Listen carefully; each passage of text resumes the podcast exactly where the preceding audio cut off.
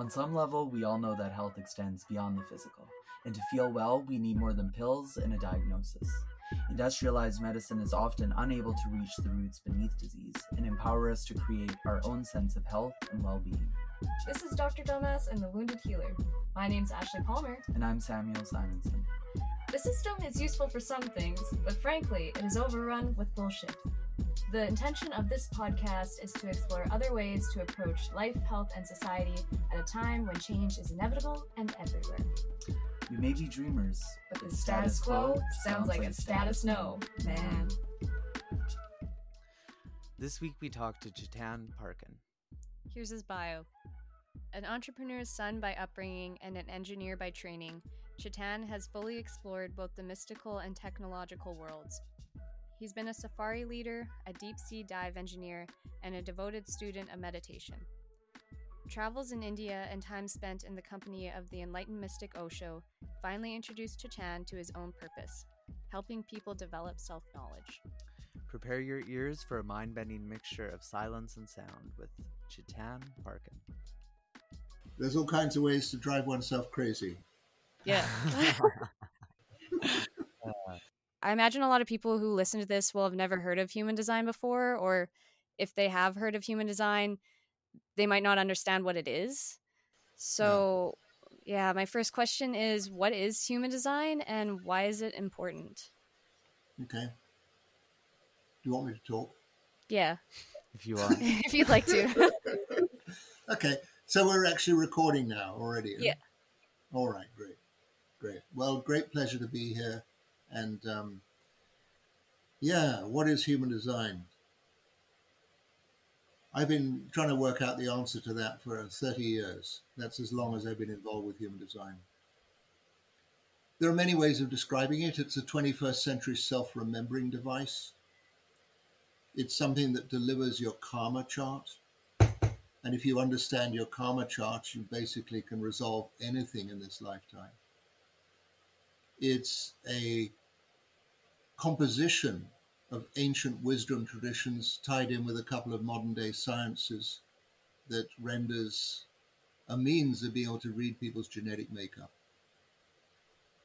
And it's unique, you know, there's nothing else quite like it. Not only can we re- reveal the genetics that propel us forward consciously in this lifetime, but we can also recognize all the genetic traits that we pick up from our family tree, from our ancestry, and all of that. So it gives a really, really complete picture of who we are and basically how to get the best out of life. You know, if you can if you can live absolutely in, true, in tune with your own life, regardless of all the chaos that's going on around us, then, you know, you really accomplish something amazing. There are very, very few people that actually arrive at that space, because uh, right from the moment we arrive on this planet, you know, we're encouraged to follow the family traditions, you know, join a religion if that's part of the household, go to school, do what everyone else has been struggling with forever, you know, borrow everybody else's knowledge. Mm-hmm. And uh, human design just breaks that whole pattern. It just says, look, this is here's your deal. This is it. This is you this lifetime. I've been reading for people, um, goodness, I started in nineteen seventy-nine when I was actually told about human design before it even existed. And um, I was always confronted by people, you know, what's my purpose here? What am I doing here? And, you know, you can read in various ways, oh, well, you've got this gift, this talent, you know, you've got this way of doing stuff. And it became really obvious to me at one stage what we're here for. We're here to be ourselves. That's it. We're not here to be a carbon copy of somebody else. We're not here to follow somebody else's religion or political whatever. We're here to be ourselves, whatever that involves. Unique expression of consciousness in human form. That is our gift of being here on this planet. And yet we've been encouraged to do anything else. Nobody has ever been encouraged to be themselves. Why don't you fit in? Why don't you do like everybody else? Why can't you behave yourself properly? Why can't you be a good boy or a good girl or whatever? It's like, what? So human design breaks, or has the opportunity to break all these patterns, these habits, these unconscious traits that have been delivered to us. So for me, it's a kind of magical system. And uh, I know you actually have been quite involved in it. So you have your own intelligence with it all. And um, yeah, it's a, it's a twenty-first century self-remembering device. That's fascinating. Mm. Um, how, like, what are the origins of it? Like, how did it come to be? What are the origins of it? Well, it's an interesting question, that one, because, uh, yeah, it's not from this universe, in simple terms. Mm. It just works here. And, I mean, it sounds ludicrous to say such a thing. I mean, are there other universes? Yes, actually, there are. There's all kinds of universes. And um, the knowledge floats around. You look at these ancient wisdom traditions like astrology and the I Ching and, it's like, and the Kabbalah. Where, where do these things come from? You know, did somebody just all of a sudden just start writing them down on a piece of paper or something? No, all these things are floating around all over the place. They're, an, they're a knowledge that's available. And um, human design, when it came into being on this planet, arrived in nineteen eighty-seven. There was this fellow, fellow Canadian, Robert Alan Krakower. I believe he lived in Toronto. Montreal. And, um, Montreal. Montreal. There you go. Kind of slightly more French side to yeah. it. Mm-hmm. Close enough. Yeah. Anyway, so uh, he was a newspaper advertising salesman. And he used to, that was it. That was his business. He'd call up people, get them to buy pages in the newspaper. And he was so good at it that he would have a joke that he could sell more pages of advertising than the paper actually had pages. Like he was good at that stuff, mm-hmm. convincing people. He also started doing the pre-runner to M T V or taking videos of rock groups and stuff like that. But something happened in his life and he just got fed up with the whole thing. And the story is he left Canada, arrived in Europe, obviously he left with his passport and everything, and he started traveling around in Europe and ended up on the island of Ibiza in the Mediterranean. Mm. And while there, he had a, an experience. He was living in a what he called a ruina, which was a little cottage that had been abandoned. And Ibiza, generally speaking, is a pretty dry island. You know, it's, it's kind of Mediterranean. And the cottage had been abandoned because underneath it there had been a cistern, and the cistern had cracked and all the water had gone out of it. So you couldn't really do a gardening scene or farming scene or agricultural thing there. So it had been abandoned. And he took over that little cottage. And um, the story goes, and I've heard this from him a few times, he came back one evening from visiting a friend. He was with his dog.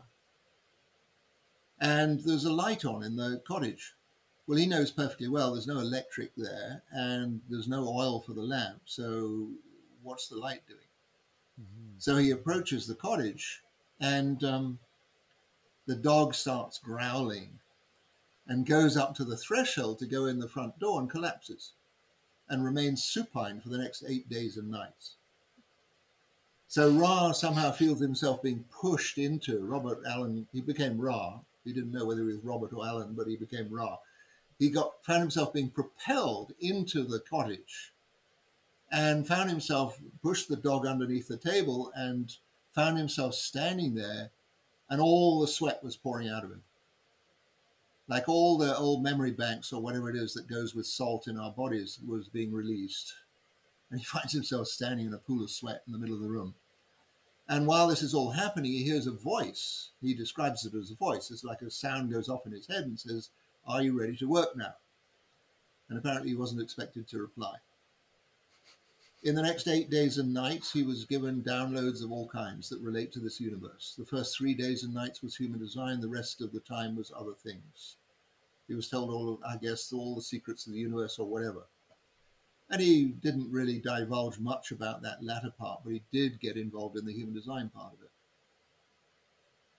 Apparently, along the way, he met several other people who had been exposed to that same download. They had tried putting it together. they had tried making sense out of the knowledge, but they, they couldn't do it. And a couple of them went completely off the rails. They went nuts.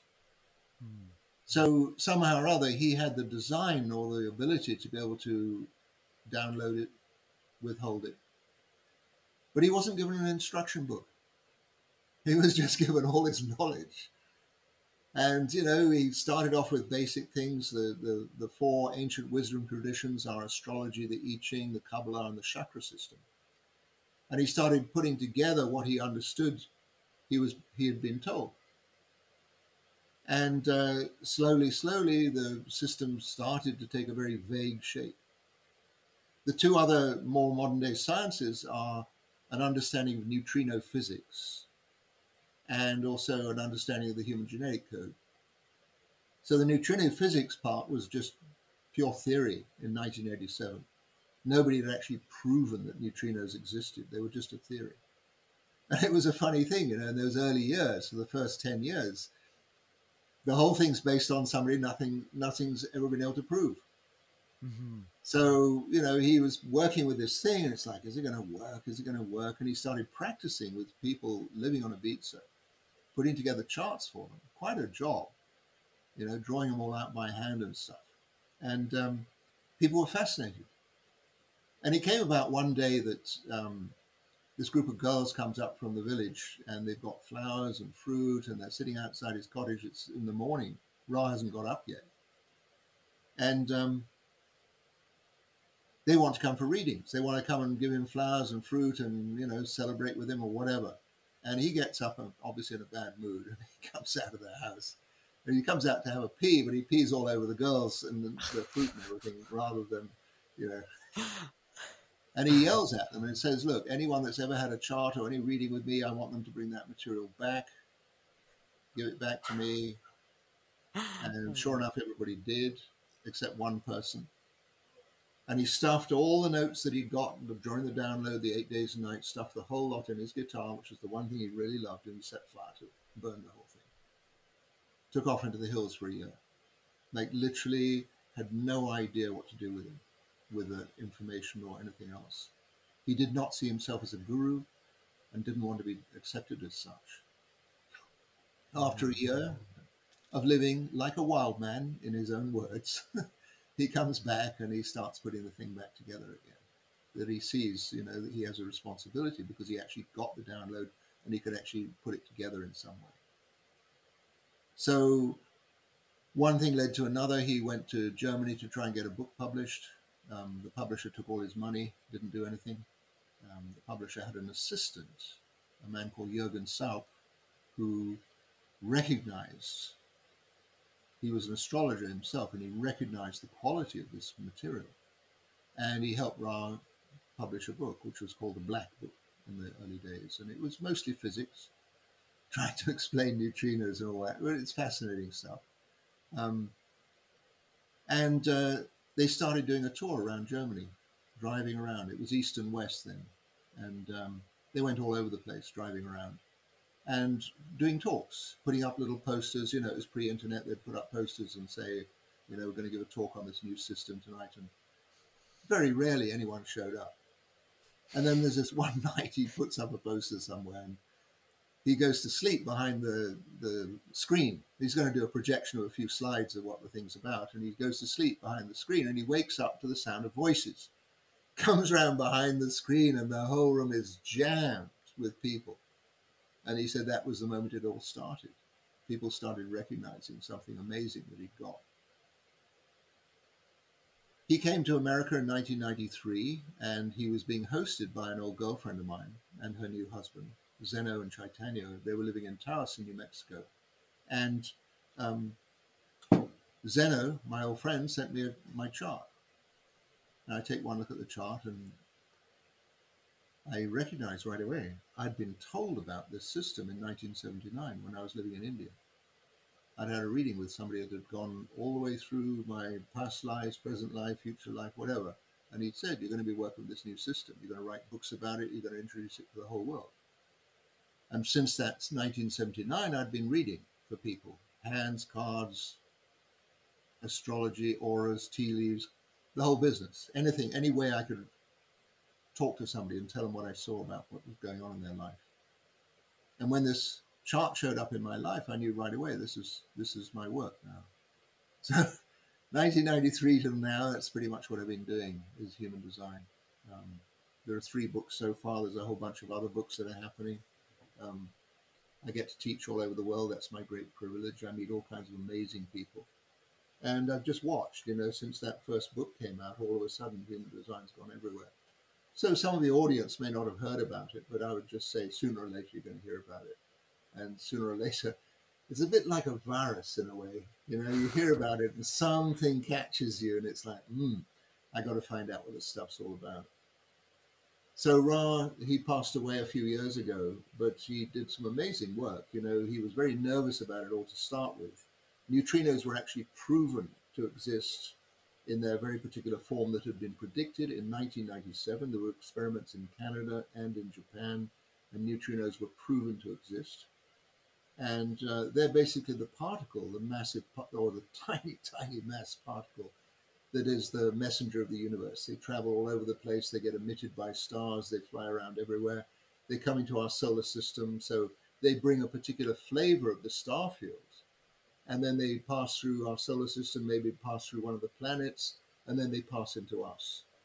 And when they pass into us, or go out the other side anyhow, they trigger a genetic codon within us. So that genetic codon has, if you like, the music of that star field, that planet, and it logs in us, and it gives us a very particular frequency. And that frequency we then can transpose and see, well, all right, this is part of our genetic coding, this frequency. So life, in a sense, is all about frequency. You'll never meet anyone with the same frequency that you've got. And that's the beauty of human design. There are no duplicates in the whole universe. There's just, this is your movie, you know, your frequency. And the more we can be in tune with our frequency, that's it. Then you're in tune. The universe loves it when people get in tune. You know, we have these people called enlightened beings. Yeah, guess what? They're in tune. Goodness knows how they got to that place, but, you know, they found how to be in tune with their own life. And that was what came about.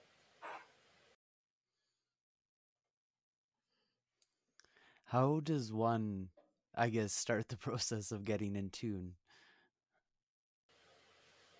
How do you start? Yeah. I would thoroughly recommend people to have a reading of human design. It'll blow your mind. I mean, the, the thing of it is, there's a lot of it that's going to be really familiar to you. Oh, I always knew this about myself, but was never really encouraged to live it out. And that's really the beginning of it, is to see, yeah, I've got this unique frequency, this unique way of doing things. And um, the more I accord to it, which will become very apparent in a reading. And um, yeah, it's a kind of great way to start getting in tune with your own life. I mean, all of us know how amazingly distracted we've been. You know, this was even before the internet showed up.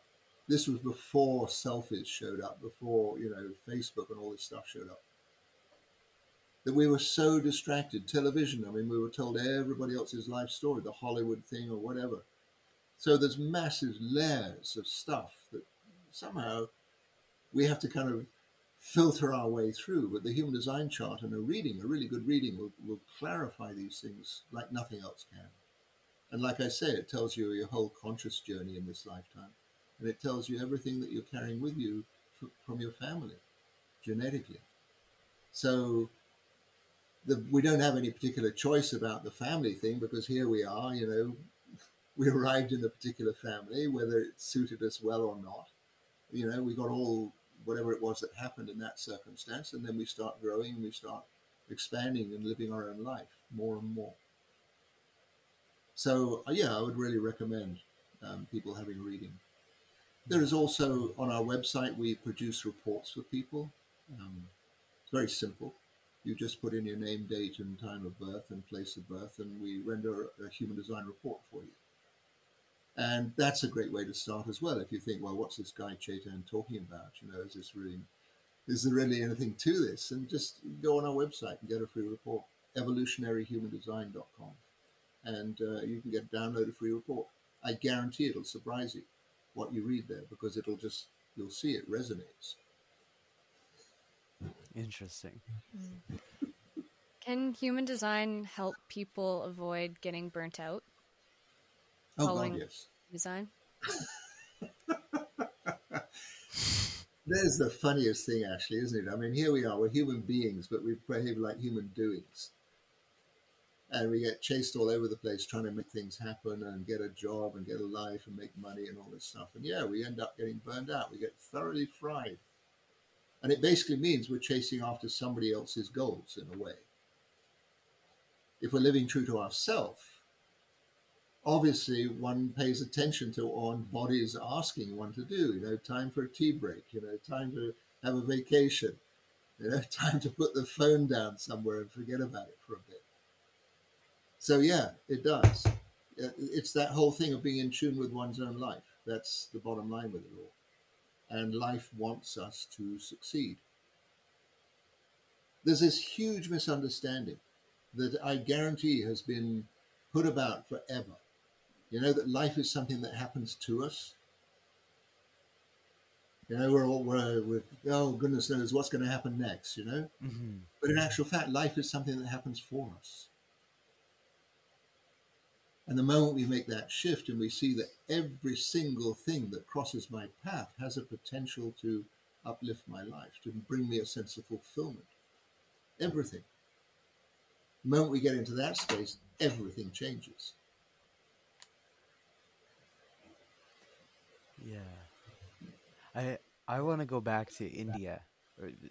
You said you knew knew this chart, or before you even had encountered human design, there was something that happened yeah. there? Yeah. I, um, you know, I grew up in England, and I trained as a mechanical engineer. And one thing, I traveled all over doing that, engineering, but one thing led to another. And when my father passed away, I got this really clear message from him, you know, time to do something different. Mm. And I found myself driving a bus to India. It was a thing called a Magic Bus. These Magic Buses used to go all over Europe at the time, but there was one that used to go to India. It was sixty dollars one way, forty-three-seater bus. And uh, I found myself driving this thing. And we'd, it was pre-internet. So we'd go around all the cafes in Europe, you know, and there would be a little poster on the board saying bus coming at such and such a time to India, you know, get ready. So it was funny, you know, some people actually had luggage with them. Others, oh, you're going to India? You know, I'm jumping on board. I got everything I need. So it was hilarious in a way, and just, you know, madness going down through Europe and then into Turkey and off through Iran, Afghanistan, Pakistan to India. And, um, that very first trip I was on, half the people were going to visit with Osho. They were his sannyasins, they were his people. And um, I knew nothing about gurus. I was, I don't want a guru, thank you very much. Uh, he was called Rajneesh at the time, Bhagwan Sri Rajneesh. And my travels took me around India a little bit, and I kept running into these guys, you know, and I'd see, you were on the bus, it's like, you, you look different, what happened to you? I said, oh, I've been at the ashram for a while, you know, and it's like, yeah, it's very transformational. So one thing led to another. I find my way to the ashram and um, join the community there, become a sannyasin in Osho's community. There are thousands of people there from all over the world, every nationality, you know. And they're all seekers. They're mostly hippies, but seekers. And we're all running around in orange robes and with malas and stuff like that, and Osho would come out and discourse every day, and, and this is, he'd come out with one or two questions, or somebody would read a sutra to him and he'd dis- describe what the sutra meant. He'd talk for ninety minutes at a time, or two hours, and we'd all be sitting there listening, spellbound. Absolutely incredible, the things he would comment on, and just clearing all kinds of misconceptions about life. He talked about all the Buddhas and all the, you know, the holy men, the Rumis and the Hafizes and the Jesuses and the Muhammads. You talk about all these people and all the work that they did and what they were trying to imply. And he said all the time, I'm just talking about meditation. But, you know, if you've got questions, ask me the questions. Well, in those days, I was completely shy. I wouldn't ask anybody anything. It's like, don't mind me, I'm not here, you know. But he'd say, you know, if you really want to find out about yourself and you've got questions, there's a man that lives in Bombay, now Mumbai. You can go and visit with him and he'll tell you everything and you'll never need to ask me another question. So I get the train down to Bombay, I get the taxi, you know, the taxi has no idea where we're going. I've got a piece of paper with an address on it, but he's no idea. We're going round and round and round in circles. And then all of a sudden I see the building. It's got a quite clear sign on it, the building I'm looking for, where this guy lives. And I jump out of the taxi and I'm jumping across the walls and the fences and through people's gardens and stuff and race up to his door, bang on the door, and he comes out and says, "Oh, great, you're here. I was expecting you." It's like, "Oh, really?" Anyway, I'm breathless, and the taxi driver's, you know, abandoned his taxi and comes for his fare. So we work that all out, and I'm, you know, anyway. The guy says, "It's great that you arrived at this time, because if you'd come a little bit later, I wouldn't be able to read for you. I have to read for you before noon." And, um, okay, great. So then he, he gets his son involved, and his son has got this long stick with colors on it. I've no idea what this thing is, but I'm standing there still panting a little bit from having jumped across everything. And he, he take, gets me to take my shoes off. I stand barefoot on the pavement, and then he takes a measurement from my heel to measure my shadow. Mm-hmm. I don't know whether it was my shoulder, the top of my head, my aura, whatever it was. But anyway, that's what he does. We go upstairs. He delivers whatever he's found on that stick to his dad. You know, this was what I saw. He asked me for my date, time, and place of birth. He does astrology for that. He asks my full name. He does numerology from that. So he's got three different vantage points, triangulation. You can find now what he's looking for. Behind his desk, he's got hundreds of books. They've all got black bindings on them. They look identical to me, hundreds of them. But he goes to a shelf, pulls out a book, brings it back to the table, opens it to a page, and it's my page. That's and he starts reading. Unbelievable. Thousand lifetimes ago this, hundred lifetimes ago that, last week, this week, next week, when you get enlightened, when you die, things you do in your life, you know, people you meet, parents' names, all this kind of stuff. He's pulling off this page that was written down somewhere between two and a half and three thousand years ago. This is India. This is different, you know. But here it was. I'm sitting there. It's like, uh-oh. I'm, I think I'm twenty-seven, twenty-eight years old at the time. It's like, oh, yeah, how does he know to tell me this stuff? I mean, how can he possibly comment on a thousand lifetimes ago? And yet, you know, when something just chimes with you and it just rings a bell for you, it's like, yeah, I cannot deny it. This is exactly my sensation of my whole progression here on planet Earth. So, you know, I'm, my mind is totally blown. I'm sitting there, you know, and he shuts the book. He gives me a big smile and says, "I want you to come and work with me because you know how to do this work." I was so completely blown away. I had no idea what to say. I didn't know anything about human design. I didn't know anything about my emotional authority. I didn't know to pause, take a deep breath before making some kind of a decision. I just went racing off into my head and, uh, no, I can't work with you. Sorry. I've already c- committed to something else. I'm going to go and live in the ashram for a while. He cracks up laughing. He is laughing like I've told him a really good joke. He's rocking around in his chair. It's like, what did I do? What did I say? He, you know, when he finishes laughing, he says, "It doesn't matter because you're going to do this work anyhow. You know, you could come and work with me. You could come and work with this system. You know, you've probably been involved with it before. It's got your signature on it somewhere or other.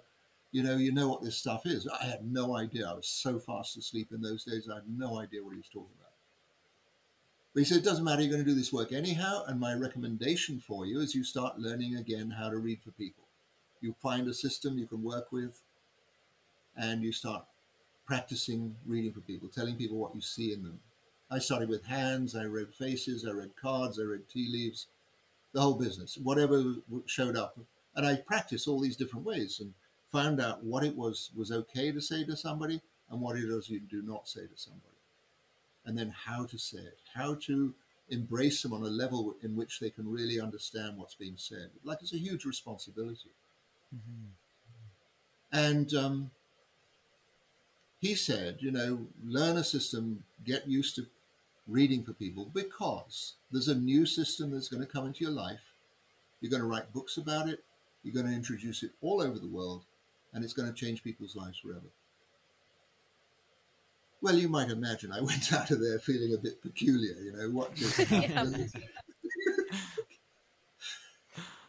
But the funny thing was, you know, a week later, I'm sitting in the ashram and this man comes in and his wife is delivering things to the ashram. And while he's sitting there waiting, he insists on reading my hands. And I'm sitting there, you know, and he's reading all these things and he's repeating a lot of the same things the man in Mumbai had said. And it's like, how is this possible? Because he was apparently really good at this. And uh, he gets to a point where he says, I need, I need to show you how to do this. So for ten minutes, he goes through all the lines and the swirls and the markings and the fingers and everything on both hands. And then he folds my hands up and says, that's enough, now practice. Really? I'm still this shy guy. I'm not going to talk to anybody about anything. But I go back to where I'm staying that night, this funky little hotel on the other side of the river. And um, I'm sitting there having dinner. It's an outdoor, I mean, restaurant's rather a grand title, but we're sitting outside having our dinner. There's other people at other tables and stuff. And we're just about wrapping up dinner. And I say, you know, the weirdest thing happened to me today. This guy showed me how to read hands. I'm not kidding. Within ten seconds, the whole table is covered with people's hands. Everybody at the other tables, the waiter, everybody comes over and puts their hands down on the table. And I start telling them what I see in their hands. And apparently it works. Apparently I got the knack. Apparently I can see stuff. And they're all saying, wow, it's amazing. I never heard that about me before, but I recognize it. And that's where it all started, nineteen seventy-nine.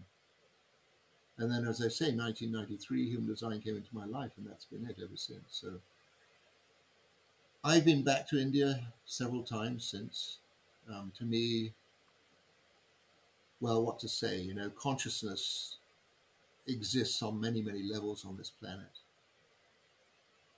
Tibet used to be able to hold the energy. That all got messed up. China had a large part of it, and that all got messed up. Japan, they're kind of losing interest because their population's declining. You know, holding consciousness, holding, you know, ways of life that expand consciousness. India's still got it, but it's very rapidly becoming McDonaldized. So I would just say to anyone, for goodness sake, you know, you've got a bit of money in your pocket, go to India, go, go and have a time around, you know, go and visit the ashram where I was living. They still do amazing meditation courses and stuff. But India, it is the cradle of, of consciousness still. But what to say, you know, it's a, there are some places they've survived thousands of years. You know, some of these temples, they're five thousand more years old. Nobody knows who built them. Nobody knows what the whole schematic of it was, but they hold energy, they hold consciousness, they hold triggers for people. So, yeah. India itself, it's massively overpopulated now, but it's uh, my experience of arriving in India. You know, you arrive in the airport somewhere, and um, you probably come down through a layer of smog and vog and chemical outlet and stink. You know, and it's like you're wondering, oh my God, where am I coming to? You know, but you you you get it. Somebody opens the door of the plane, and all of a sudden, it's like there's a noise. Like there's people yelling and carrying on, and then there's the whole business of going through the airport and getting a taxi or getting a hotel or whatever you do. But the moment that door opens, your heart opens as well. That's the energy of India, is the heart, and um, it's very different. Not everybody can get it. Not everybody can take it because we've been so told to kind of live our life from our head. You meet anyone there, you know, and it's like there will be this kind of natural heart connection. And the kids, you know, the kids in India, you know, we think we've done well with our Bible studies and stuff like that. They know everything.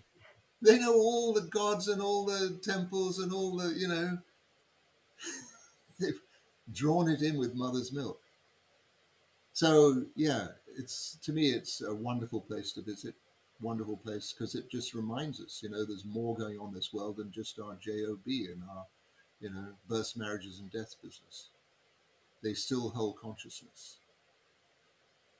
and it's a great adventure. So you asked me about India, and I was a little carried away with it all, but I love the place. Oh, no, that's awesome.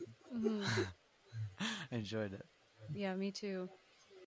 Yeah, I love India. I went there, like, I don't know, a few years ago for a couple months, and it was fantastic. And yeah, people were so hospitable and friendly, and it was amazing. Yeah. So what was what was it like? Um, 'cause you lived around Osho for a while, right? What yes, was eleven years? Yeah, what was that like over over the eleven years?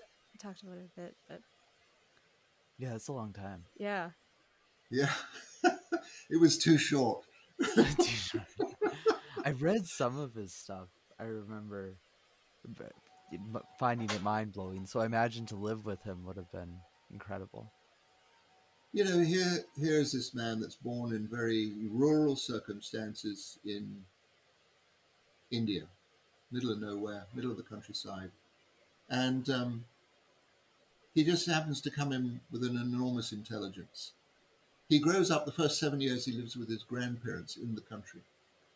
And so he didn't have that kind of pressure from parents, you know, you got to do this, got to do that. By the time he arrived at seven years old and went to live with his parents, he'd already kind of worked out, you know, I don't need to follow everybody else's ideas of life. He ended up going to university and would not go to the classes. He would go to the library and read books and learn that way. And um, he was a projector by design. And I I love this thing. He said that he's the lazy man's guide to enlightenment. When he lived in university, he had a room. And you know how you have a room and you put your clothes one place and things other places. He put his bed diagonally across the doorway. So, you know, you could jump on the bed, but that was it. The rest of the room was not interesting. And he put all his books underneath the bed, and that was it. That was his whole living environment. Just forget about the room. He would just be in that space. And he was somebody that could go to the final exams and, you know, with all the complicated questions and stuff about philosophy or whatever, theology. And he's somebody that literally could answer the questions and walk out of there in twenty minutes. Ace the questions, you know, mm-hmm. nail them. So he started realizing he had this brilliant mind, and he started expanding the mind. He'd read everything. And uh, he ended up being the most widely read man of all time. He, he produced more books than anybody else in his lifetime, and he read more books than anybody else could possibly manage. I used to work in his library, um, and uh, yeah, some of those books. And everyone would ask him, why are you reading all these books? He said, well, I've got to have something to talk about. You know, I discourse every day, and I've got to have subject matter, you know, bits and pieces of information. And he literally covered everything. He talked about everything that could be talked about. But he said, the talking's all very good, and I'm pretty much laying out the plan of what the Aquarian Age is all about, you know, the next two thousand years for humanity. But he said, oh, my whole message is meditation. I'm trying to guide you into meditation. So as much as you are fascinated to listen to what I'm saying, also listen to the gaps between the words. Listen to the notes between the music. And there was literally that, you know, he'd be talking about something, it's like, oh, this is amazing, ooh, incredible, ooh. And then he'd stop in the middle of a sentence. And it's like you're right on the edge there and wondering, what could possibly come next? He's led me right up to the edge here. And in that silence, you drop into your own knowing. You drop into silence inside yourself, like the mind doesn't know what to do next. And so this is one of his ways of getting us into meditation, was take us through deep discussion and ideas, and then literally leave us hanging. Mm. He would argue one point one week, you know, absolutely, this is the only possible way you can discuss this thing and see it. This is the obvious resolution. And then sometime later, he would argue the other side of the same thing and say, you know, whatever I said before was nonsense. You know, this is the perspective. And so we're left kind of, ah, you know, was I more inclined to this way or this way? Or, and he'd say, that's not the point. The point is, what's your way? Yeah. What's true for you? what's your truth? I mean, all this stuff is philosophy or theology or something or other. What's your truth? And that was his whole message from beginning to end. What's your own truth? Get a grip. Get out of everybody else's pockets and ideas and theologies and following the sheep in front of you. Be true to yourself. That was his whole message, and it continues to be his message. So, yeah, I would encourage everybody, you know, you want to find out something really interesting. I know we've got Eckhart Tolle's and we've got, you know, Ram Dasses and people like that. And they, they really had beautiful messages as well. Muji's, um, Papaji's, you know, there's all these enlightened beings. Gangaji, wonderful, sweet woman. But, you know, there was, he really laid out something very, very particular.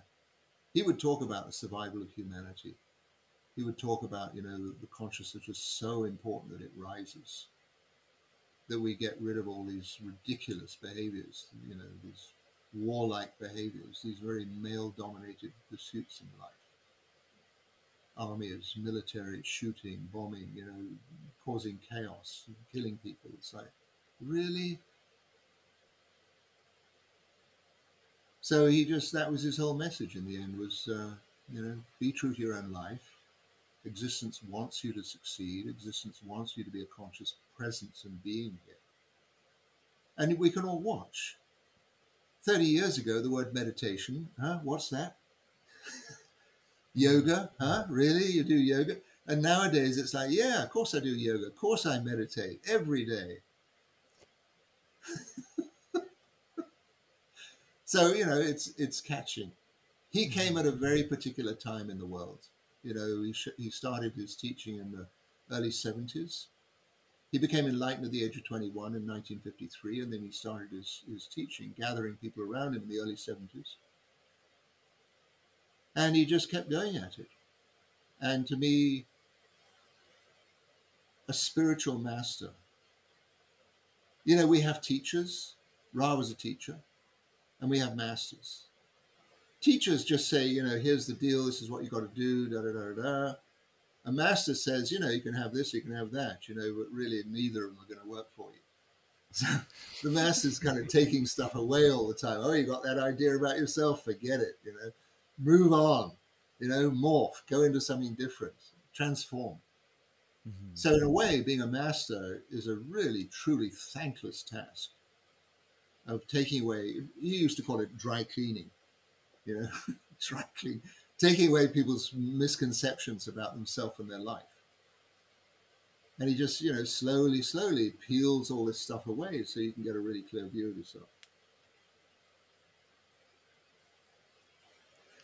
That's fascinating. Mm. So, so you guys are both healers, yeah? I guess on some level. Yeah, we're both medical doctors. Very good. Congratulations on that as well. Thank you. Thank you. You know, um, I'm sure you actually have kind of looked at design charts and said, oh, there's a little bit of medical stuff in here.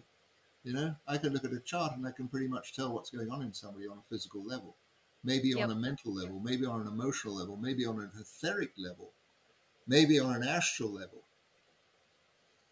And that's mm-hmm. one of the things I see with human design. It's not limited to three D. You know, of course, I don't know what it's like in Canada, but in America, you know, the A M A, you've got some issue, you go to the doctor and they give you a pill. It's a fix-it. It's not a cure, it's a fix-it. Yeah, it's like management. A bad yeah. Management, not cure. So the whole question is, you know, why did you catch that thing in the first place? And Ra used to have a joke about this. You know, he said, if you're living true to your design, you will only catch the diseases you're meant to catch. Yeah, it's when like you that. It's when you go outside of your own nature, then you start catching everybody else's stuff. You know, you mess around with the wrong crowd, you go in the wrong places, you overload yourself, you deplete yourself, you don't nourish yourself, and sure enough, yeah. Mm-hmm. Yeah, you brought up Ram Dass, and Ram Dass had a stroke, and I've looked at Ram Dass's human design chart, and it, I've I can't remember the specifics of what I saw, but it made sense to me that he had a stroke based on his human design chart. Yeah. So yeah. I see things like that. Yeah, you're accurate. It's Yeah, you can see beyond the obvious. I mean, to me, it's just hilarious. You go into a doctor's office and you got to, they've got to measure you and weigh you and try your blood pressure and all that stuff. I mean, I'm sure it's all good. You know, it's something to write down in a notebook. uh. But healing, you know, we're not we're not here to get sick in other people's diseases.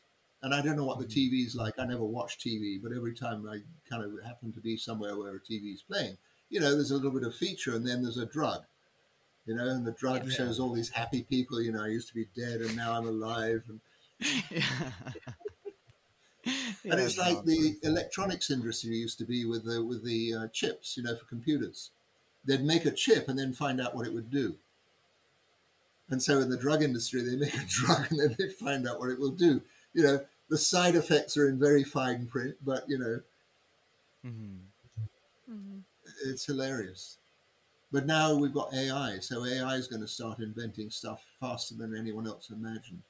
So hopefully, you know, there are certain people in that whole industry that are really responsible, and they, you know, put together drugs that really do assist people and don't charge the earth for it.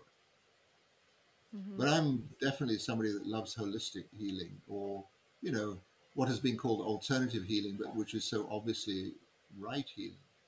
I love the Chinese, the old Chinese principle, that you pay the doctor all the times that you're well, and the moment you get sick, it's his job to fix you, to make you well again, you know, holistic wellness. And then once you're well again, then you can start paying his stipend again. It's a totally other way around system. But to me, it makes perfect sense. You know, if you're going to have a doctor, it's his job to maintain your well-being. Anyway. Yeah, that's missing. The maintaining well-being piece. Yeah, it's it's just not po- well, I don't want to say it's not possible, but you're very limited in the way that healthcare is set up here, what you can provide for people, and there's a lot of paperwork and time constraints, and yeah. Yeah. But yeah. Nonetheless, um I was wondering if you could talk a little bit about why you have the name Evolutionary Human Design. Okay. Yeah, with pleasure. So Ra, this fellow citizen, had this extraordinary experience, this extraordinary download, destroyed the whole thing, and then started putting it back together again.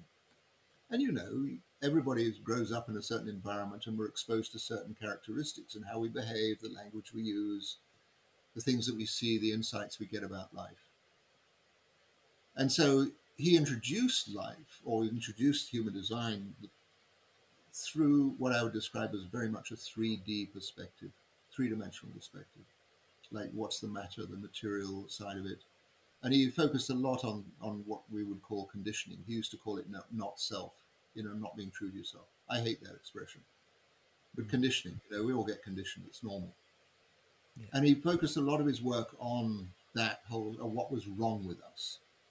Well, you know, we've already got all these things that tell us how rotten we are, you know, born in sin, live in sin, die in sin. Mm-hmm. That word sin means to forget. That when you go right back to the core where that word came from, it means to forget. Of course we've forgotten, you know, coming down that birth canal, it's like, how do we get out of this thing?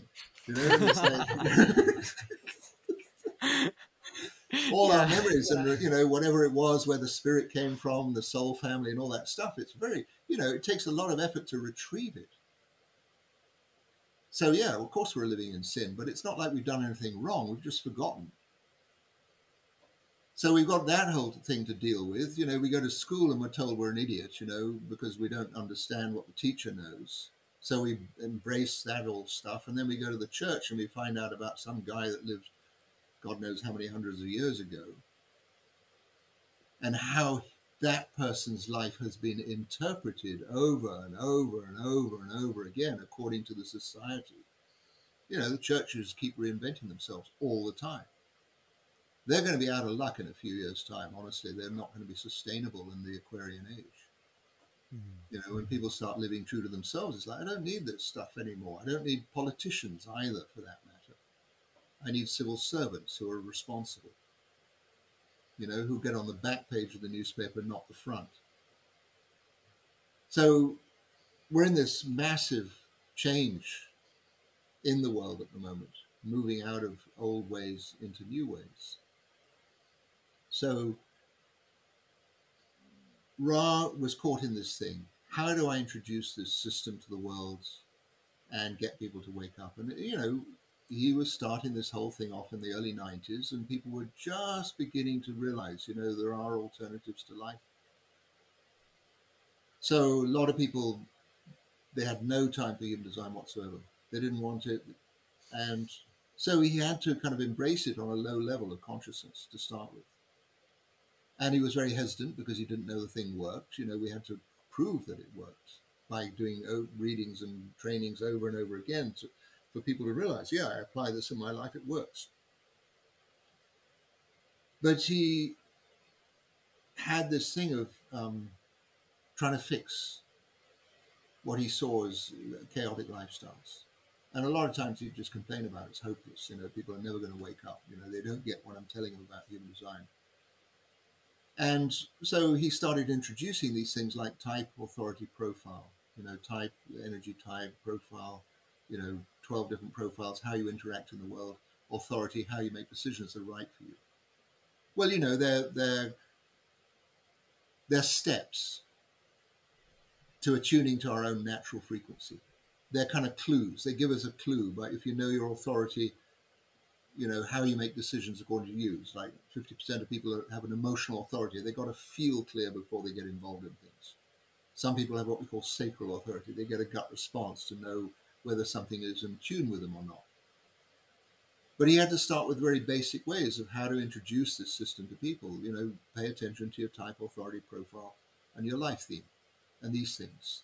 And then he went even off into another layer of things he called variables, you know, which was looking at up below the physical level, you know, how the energy is absorbed and how it gets to play out in our lives. And it's all wonderful information, but in a sense, it is very limiting. Mm-hmm. That you can really get stuck into trying to understand what your type's all about or your authority's all about. So it became very evident to my wife, Carola, and myself that it is an evolutionary process, human design. It's absolutely in its infancy at the moment. You know, all kinds of people are calling themselves experts in human design, and it's, that's interesting because human design is absolutely in its early days. You see, the chart that we draw up is the one that we draw from the moment of somebody's birth. And from the moment of somebody's birth, we get also the ancestral input as well. And it's great. It's wonderful. However, there's another chart we could draw up from the moment of conception.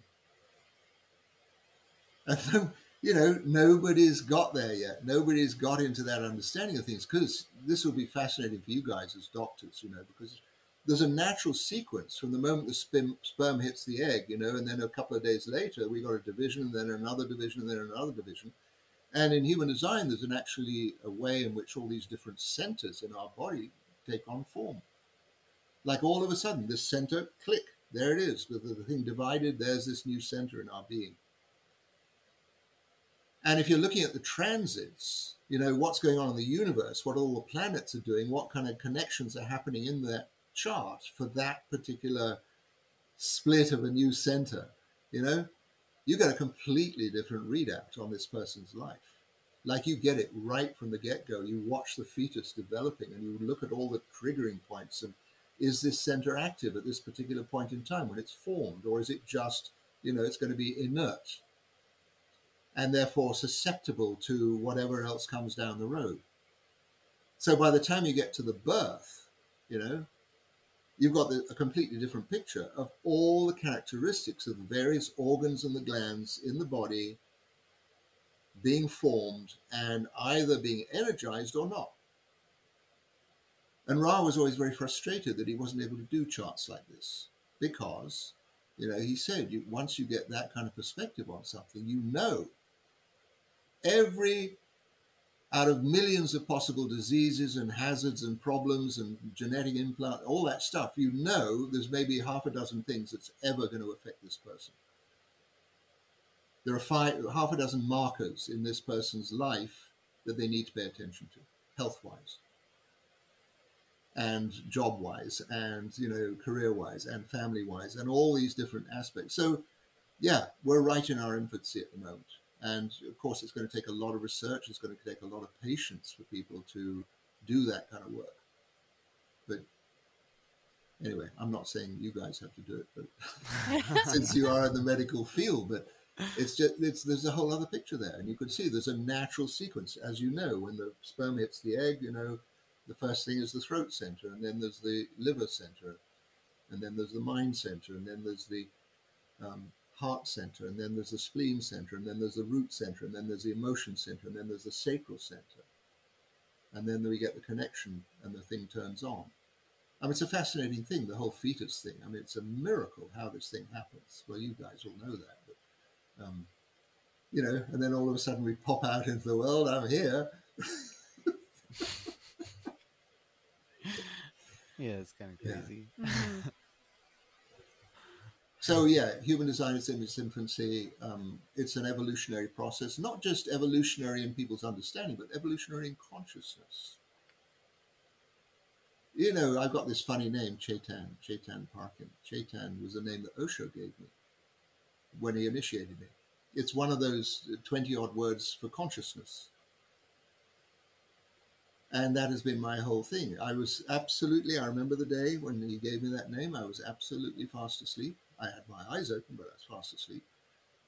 But you know, he had a great... Uh, Potentially, he said, yeah, you could probably do something in this lifetime. You probably could wake up a little bit more. And uh, so that's been my whole thing, is expanding consciousness in the world. And I think putting out those books into the world, it's, it has had that effect of changing people's lives. Being able to train people in human design, that also has changed people's lives.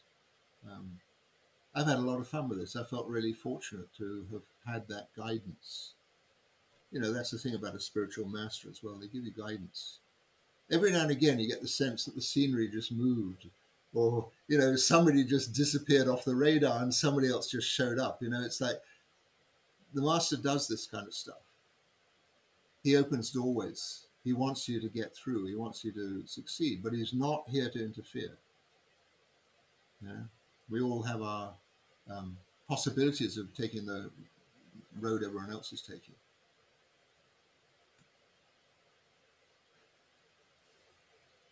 Yes.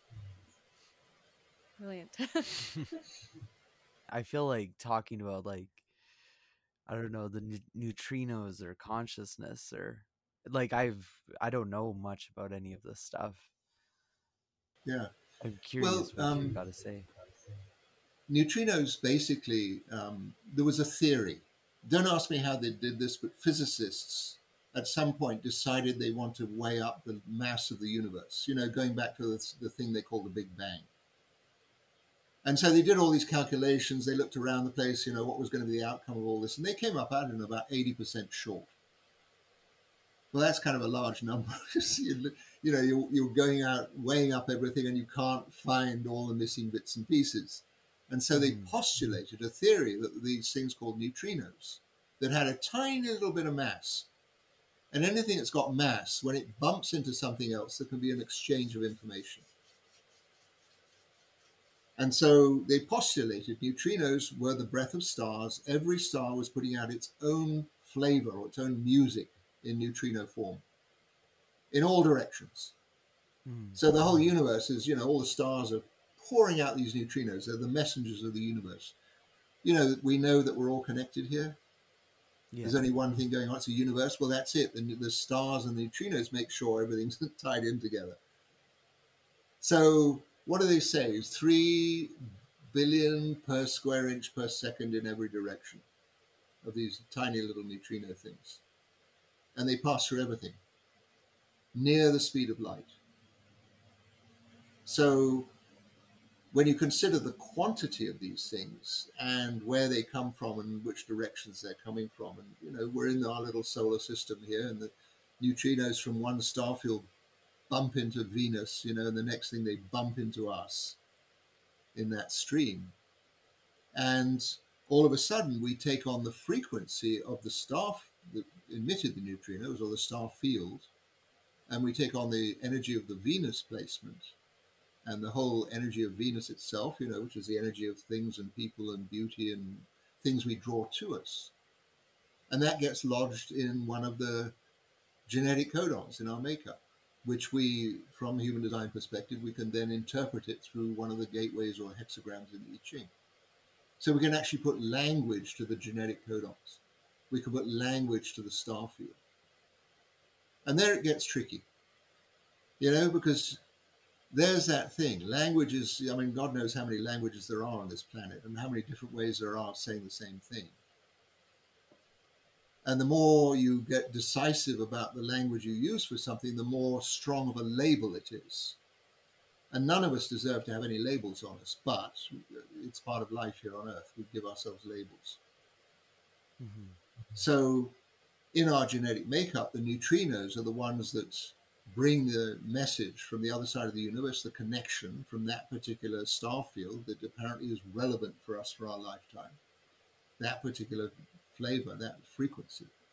It then combines it with the frequency of Venus and then combines it in a genetic codon or a frequency within us. And then that same neutrino goes out to the other end of the universe. And depending on the vibration that we have, the level of consciousness that we have, that level of consciousness is taken out to the other side of the universe. So everything's connected here. It's all one thing going on here. And um, neutrinos have this little job of being the messengers. They hold us all together. So as I say, nineteen ninety-seven in Canada, in a deep well, or it was a mine actually, they put all these sensors in the mine, massive mine shaft.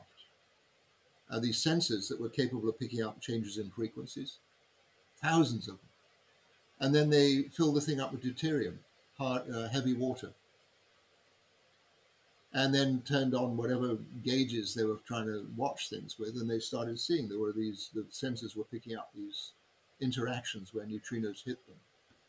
And the interaction showed that the neutrino had mass, and it also had the means of changing or exchanging information. So I think it was Japan and Canada simultaneously had these experiments going on. And there it was, nineteen ninety-seven. Oh, neutrinos exist. And, you know, they are the messengers of the universe. They carry the majority of the mass of the universe in all directions.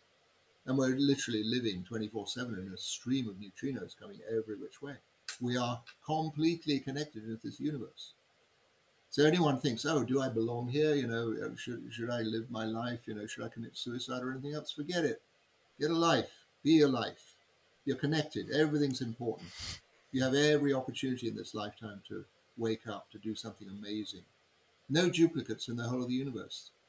Not even a grain of sand as a duplicate anywhere. And let alone a human being or a conscious presence.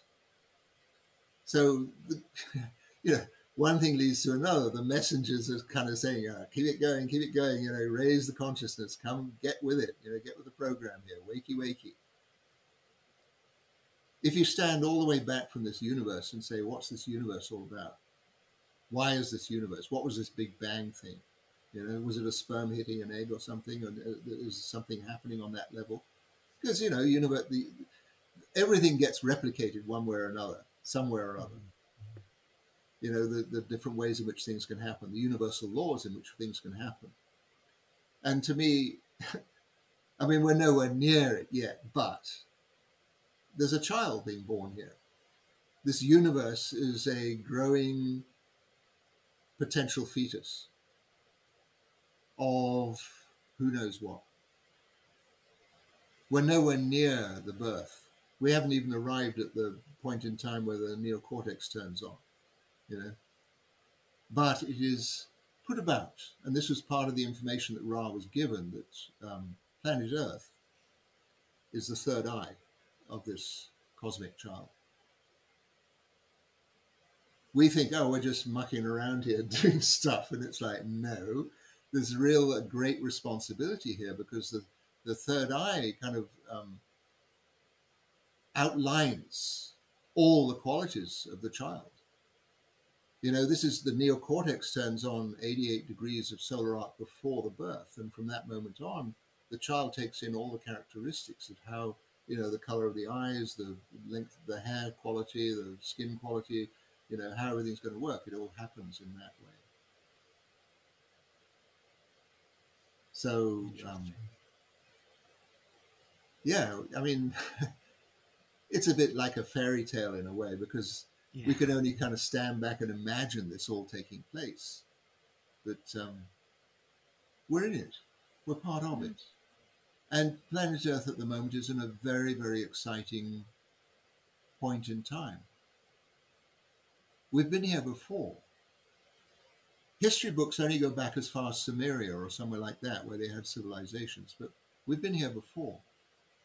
We've been at the same state of, are we going to go for it, or are we going to smash the whole thing up? Yeah.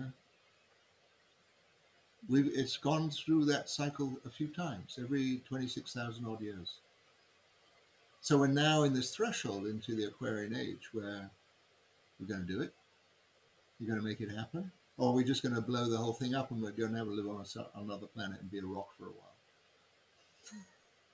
Consciousness exists on many, many levels. And that's one of the really fun things in human design.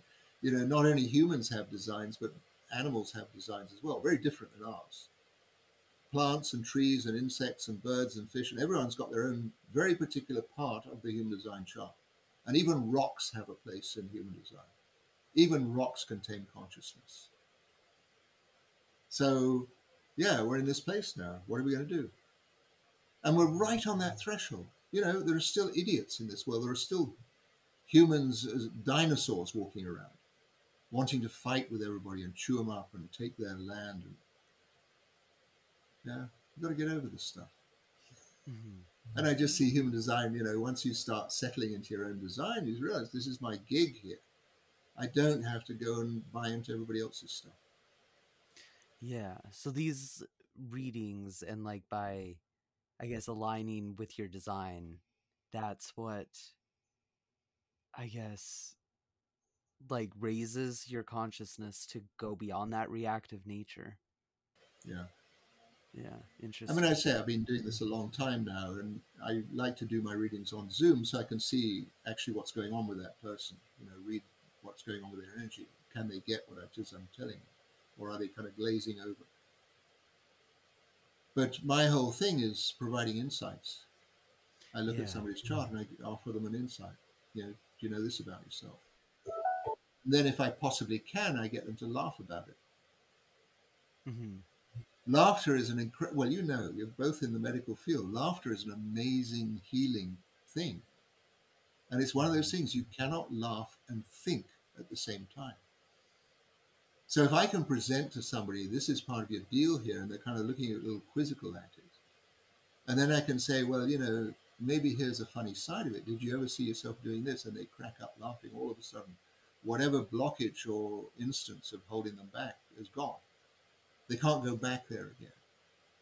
Yeah. And that's the whole that's, thing, you know, is in a reading, providing insights for people. They can then say, oh, right, good. I'm getting a new sense of where my life really belongs. I'm yeah. getting more of a sense of my frequency, my attunement in life. The art of reading, I guess. Yeah. Yeah.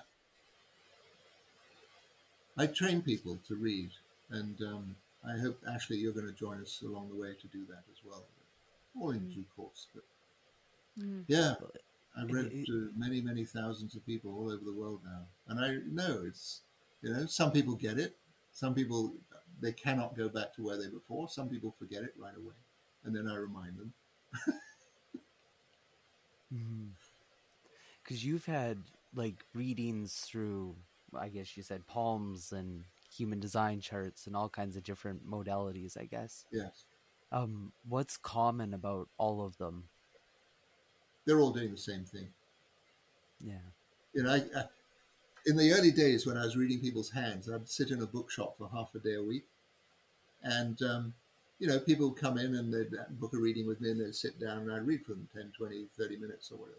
Read their hands, read what I said. And then, you know, Maui is a kind of vacation spot. So I'd be there the next year when they'd come back for another reading or whatever. And I'd say, oh, show me your hands. Oh, now I remember who you are. So, you know, we all have these imprints. There are people that read people's ears. There are people that read people's eyes. There are people that read the soles of people's feet, you know, reading auras, reading tea leaves. There's so many different ways. And it's all combined in the same thing. It's all looking to see what is it that's intrinsic in this person's nature. What is unique to them? What can be said that can stir them in their life? A lot of times I'm reading for somebody and say, oh, I always knew that about myself. But I then I say, well, did anyone ever encourage you to embrace that about yourself? And they say, oh, no, I was never encouraged to be myself. There was always this thing, you know, how do I gauge myself according to what's going on around me? And so, you know, human design is really precious when you point out to somebody, yes, absolutely, you're right, this is your nature. And you live true to your nature, and at least one person in the world is doing that. So it, it's hugely transformational when it's rendered in the right way. Mm-hmm. I will go back again and say, yeah, there's a lot you can get from reading, you know, reading a book or reading, you know, a report or something like that. There's a lot you can get from watching television or TikToks or whatever. But transformation happens through sound and silence. Everything else is visual. The visual is connect, is collective. We share points of view, we share ideas, we share concepts, we share opinions. But acoustics, purely individual. You can shut your eyes. It's a difficult job shutting your ears. Sound and silence. You know, the space between the notes. Yeah. It's when you drop in. You drop into your own reality. And you shift out of knowledge to knowing. That's beautiful. Yeah. That's the whole gig.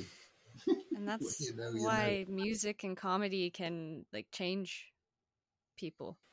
Precious. Yes. Yes. Yeah. Yeah.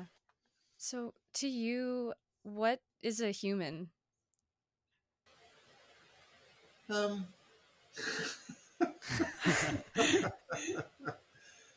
oh, goodness. We're not from here. We're not from this planet.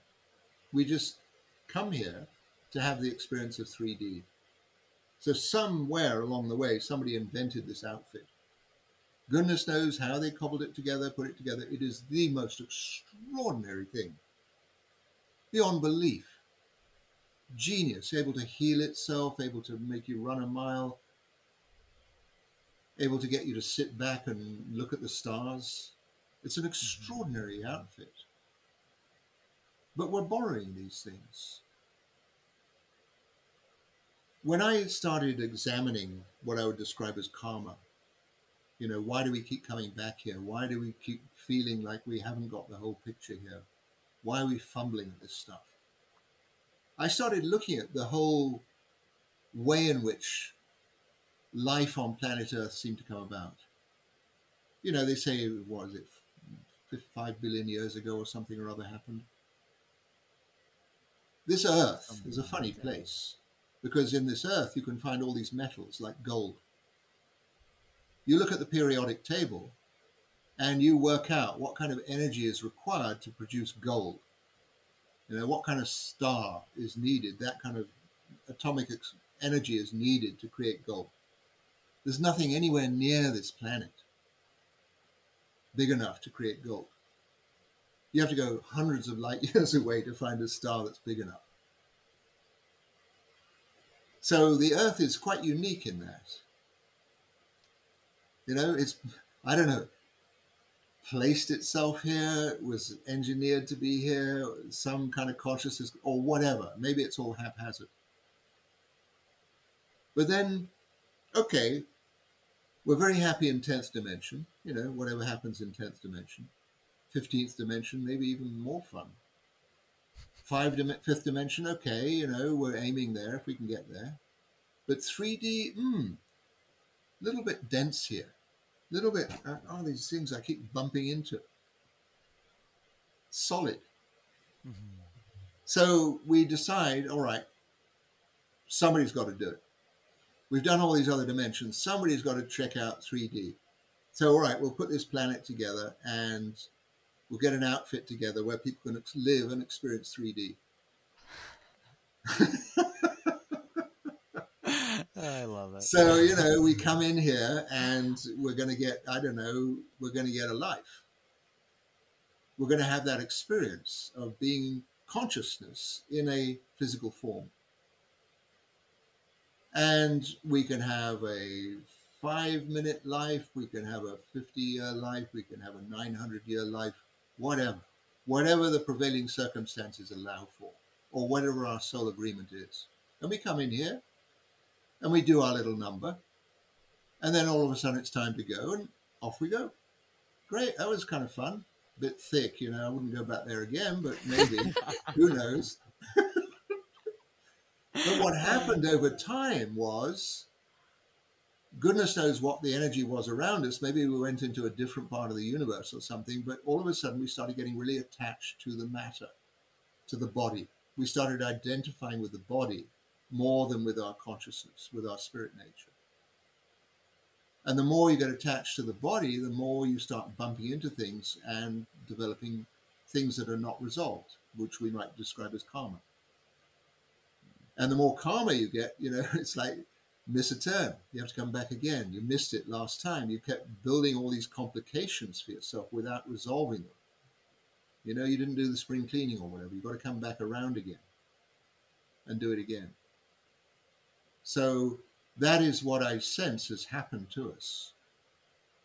All of us. I mean, you may have had these sensations because you're both very clued up on the medical level, but you may have had this sensation that you already knew this stuff.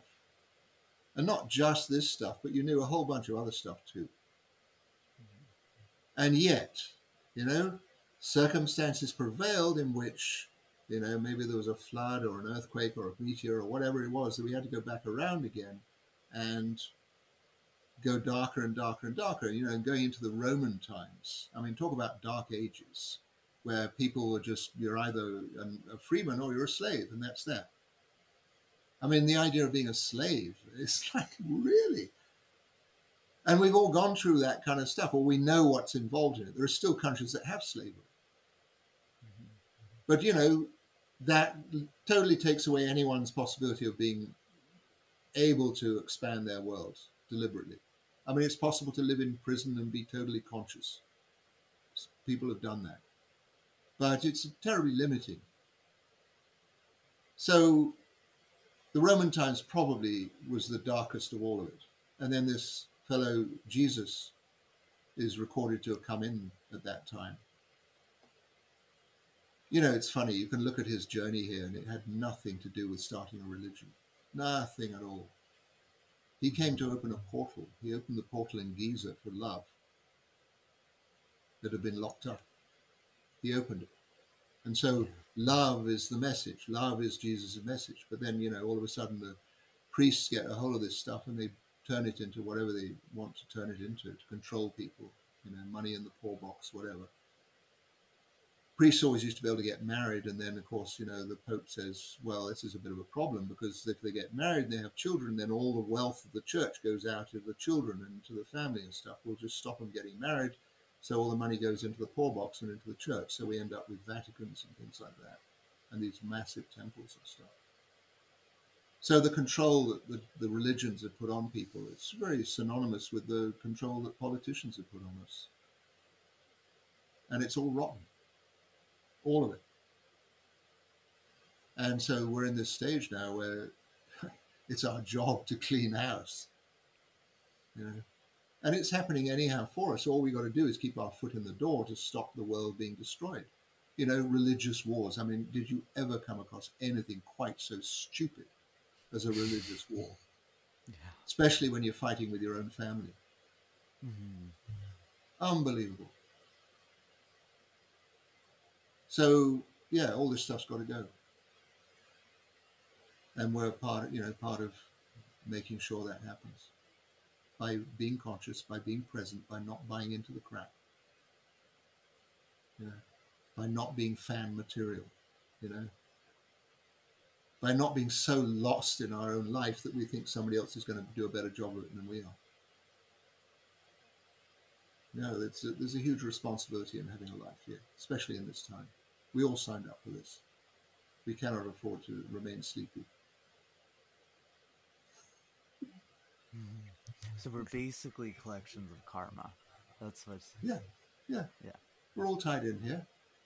There's this other side of things as well, you know, that it's being put about that life is really serious. Yeah. And you walk down the street and everybody's gazing at the pavement, like the pavement's going to give them some great message. You know, they've got a long phrase, they've got so fed up and moving. And life's a celebration. Life's a, an extraordinary opportunity to celebrate. Mm-hmm. That doesn't involve having to be stoned all the time or drunk all the time or whatever, or creating chaos all the time. You know, responsible celebration. Everything else is celebrating.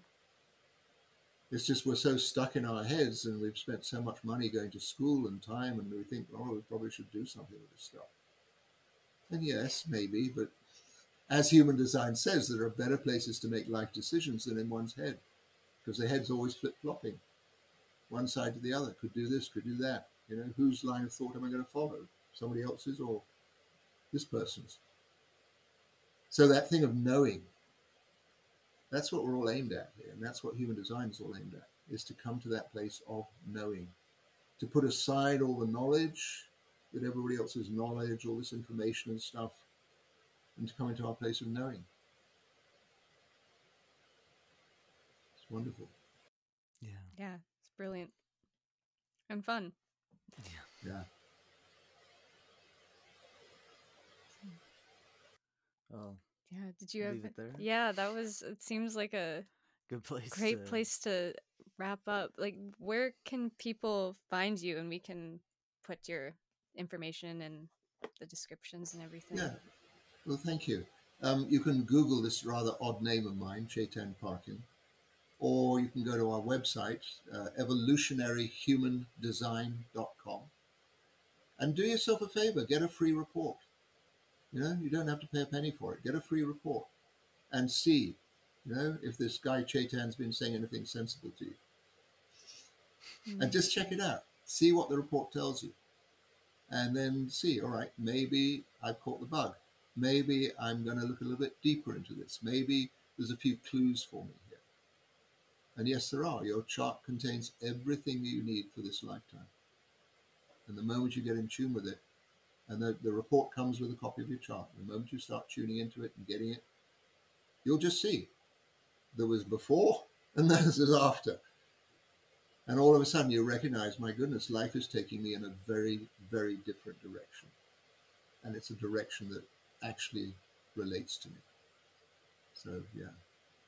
There are, of course, the books I've written as well. You can find those on Amazon and other places. That first book I wrote, it's in seventeen languages now. Bestseller in China, bestseller in Russia, of all places. Because wow. These are people that had trouble with their identities, you know? And human design puts you right on the map in your own life. It's amazing. Mm-hmm. Oh, that's cool. Awesome. Awesome. Thank you so much. Yeah, thank you. You're very welcome. Thank you both for the opportunity to talk. Well, that was a wild ride. Thank you for joining us. We'll be back next week. See you then. If you want to further support this podcast, we also have a Patreon. You can find the link for that in the description.